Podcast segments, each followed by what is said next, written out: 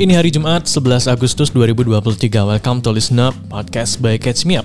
Hari ini kita bakal bahas potongan hukumannya Ferdi Sambo, deforestasi Amazon, dan anak King Thailand yang berhasil ditemukan. And now, let's catch up.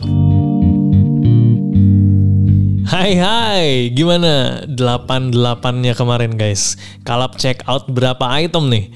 Seru banget Harbolnas banyak diskon ya. Tapi kamu tahu nggak sih ternyata nggak cuma kita yang ngerasain efeknya diskon 88 ini, tapi yang terfonis pembunuhan berencana juga.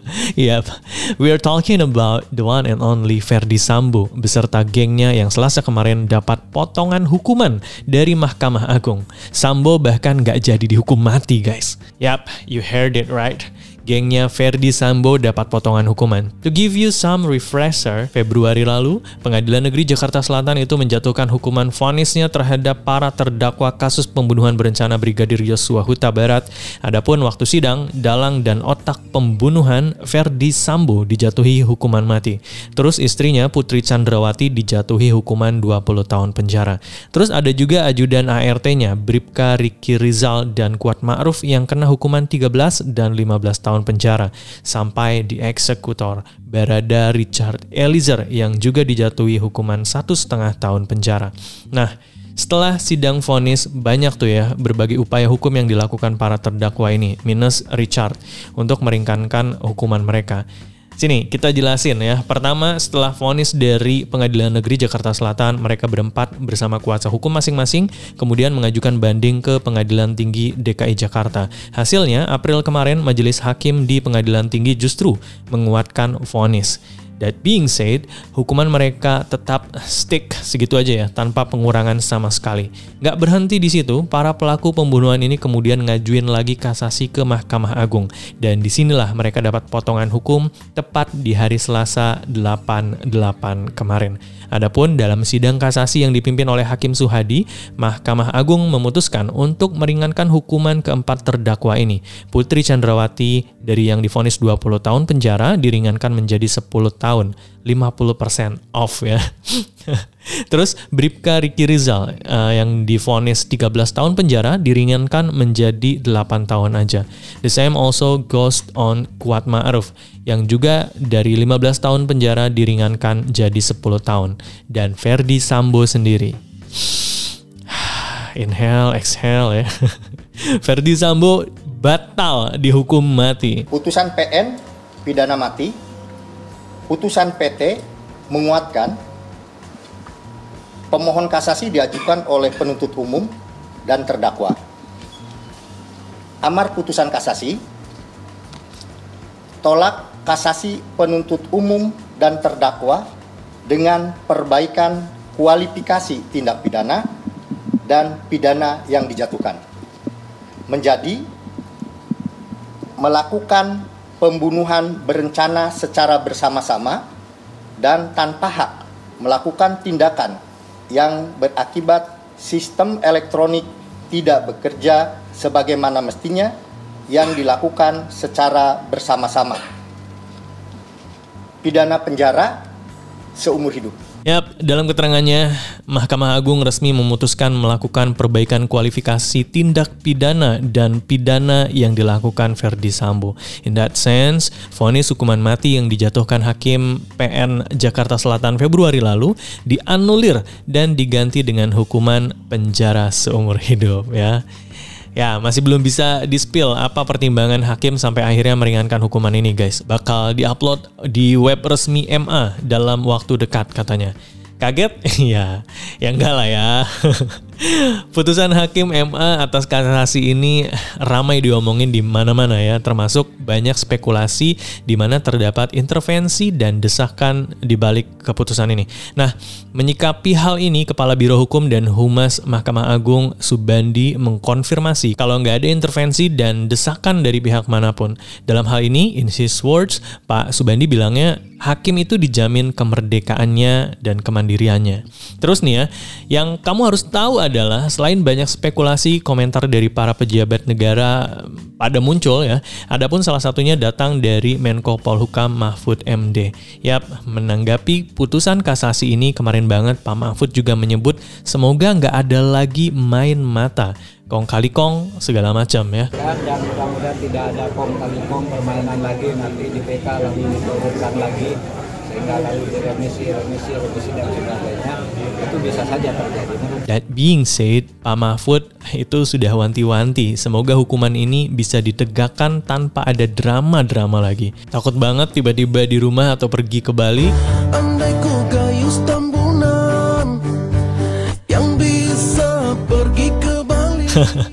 well, masih dari keterangan Pak Mahfud, kita kudu tenang nih guys. Putusan kasasi di MK ini udah final dan udah pasti melalui berbagai pertimbangan katanya. Tapi yang penting sekarang tenang dulu karena uh, masalah di negara kita banyak kata Pak Mahfud gitu.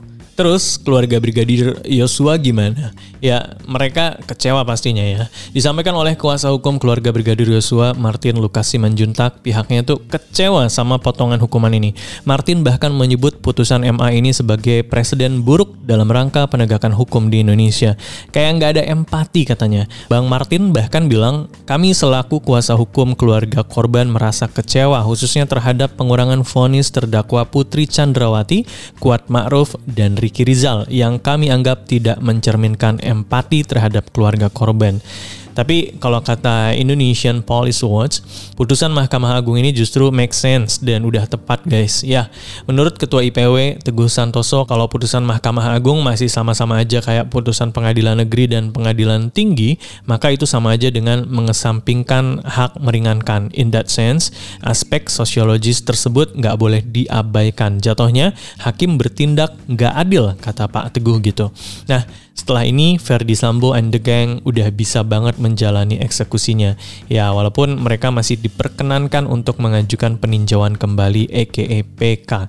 Tapi kalaupun ada PK, pihak Mahkamah Agung bilangnya PK itu nggak bakalan ngaruh sama eksekusi guys. Terus lebih jauh soal PK, Kejaksaan Agung juga menyebut jaksa juga nggak bisa ngajuin peninjauan kembali based on putusan Mahkamah Konstitusi beberapa waktu lalu. In that sense, kalaupun mau PK, ya pihak yang mengajukan haruslah pihak Verdi Sambonya sendiri. Dan sampai berita ini ditulis, masih belum diketahui apakah mereka bakal ngajuin PK atau enggak. Dari tadi kita ngomongin Verdi Sambo and the Gang, rasanya nggak lengkap banget kalau kita nggak ngebahas di eksekutor Barada Richard Eliezer Pudihang Lumiu. FYI, setelah divonis satu tahun 6 bulan penjara Februari lalu, Richard itu udah bebas sejak 4 Agustus kemarin guys. Dapat cuti bersyarat dan sekarang udah resmi jadi klien permasyarakatan bukan narapidana lagi. Richard pun masih wajib mengikuti bimbingan Bapas sampai 31 Januari 2024 mendatang. Oke, kita ke berita yang selanjutnya ya. Ini another sad story from our Mother Earth. Kali ini kita mau bahas soal penggundulan hutan aka deforestasi yang sampai sekarang terus terjadi khususnya di hutan Amazon Amerika Selatan yang merupakan hutan hujan terbesar di dunia. Nah, kemarin pemimpin negara Amerika Selatan ya ngumpul untuk ngomongin masalah ini. But you know what? Pemimpin negara-negara ini disebut fail to share a common goal to save Amazon. Jadi gini ceritanya, as we all know, fungsi hutan Amazon ini untuk kelangsungan hidup di bumi itu kan vital banget ya. Hal ini karena emang hutan itu memiliki banyak fungsi kayak penghasil oksigen, menyerap karbon, you name it lah. Tapi as the time goes by dan seiring dengan climate crisis yang makin gila ya, hutan Amazon juga semakin vulnerable guys. Ya, banyak terjadi deforestasi di sana. Tahun lalu Global Forest Watch mencatat udah ada lahan seukuran negara Swiss yang hilang di Amazon gara-gara deforestasi. Hal ini of course jadi concern tersendiri untuk negara-negara di Amerika Selatan where Amazon is located.